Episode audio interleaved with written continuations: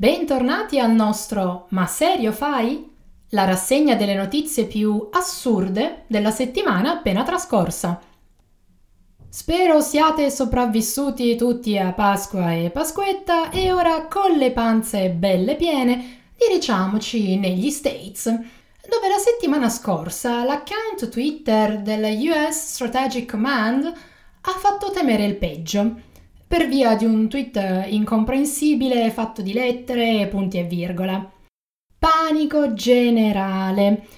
Sì, perché quelli della US Strategic Command sono i responsabili della salvaguardia delle armi nucleari degli States. Alla fine dello psicodramma si è scoperto che il figlio del social media manager Aveva trovato l'account aperto e quindi niente, ha deciso di farci un giro e giocarci.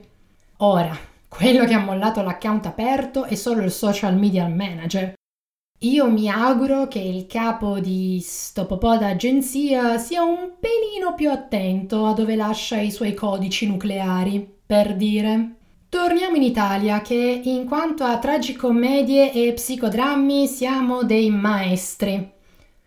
E andiamo a scendere in senso geografico. Cominciamo dal presidente della regione Lombardia, Attilio Fontana. Lui, di nuovo, perché è indagato. L'hanno indagato, è indagato per riciclaggio e falsa dichiarazione nella voluntary disclosure. inglese a parte suona così tanto 92. Ma di che si tratta? Beh, facciamo uno sforzo di memoria. Ve la ricordate la questione dei camici comprati, donati dall'azienda del cognato di Fontana?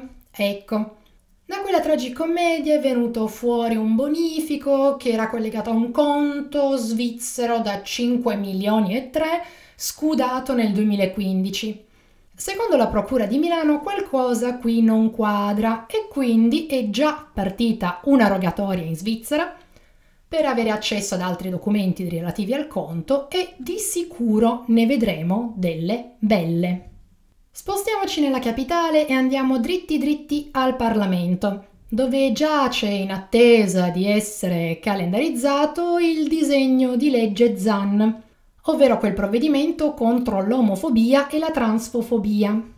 Il disegno di legge, che è già stato approvato alla Camera, prevede la prevenzione, il contrasto anche, della discriminazione e della violenza per motivi legati al sesso, al genere, all'orientamento sessuale, all'identità di genere e alla disabilità.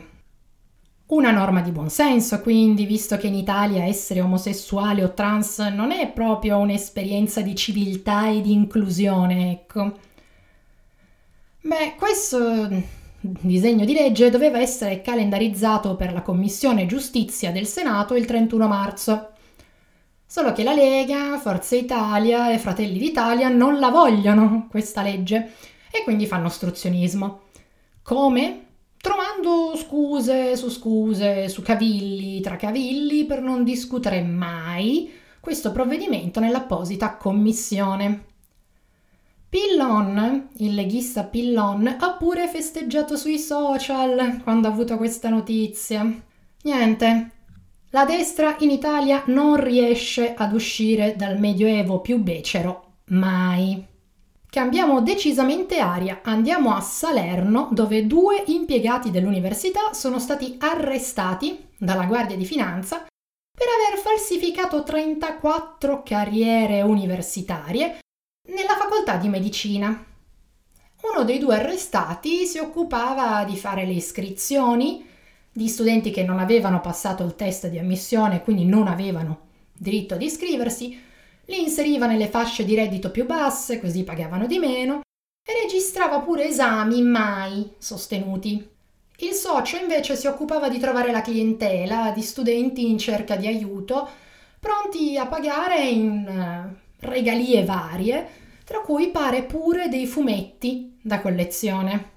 La tragedia qui è che alcune di queste carriere universitarie contraffatte si sono concluse con la laurea dello studente, ok? Ci sono dei laureati con questo sistema. Poveri noi.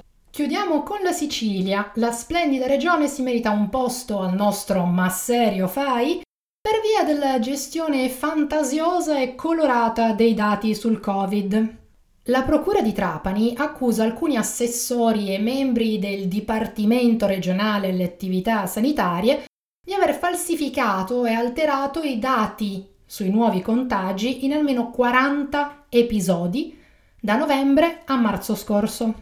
Pare che i dati peggiori venissero spalmati su più giorni o aggiungendo mille tamponi in più di quelli fatti davvero, in modo da tenere la curva dei contagi più bassa e non finire in zona arancione o rossa.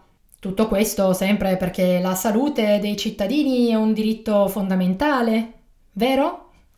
E per questo Ma serio fai? È tutto! Non perdetevi il prossimo episodio di Democrazia Portami Via.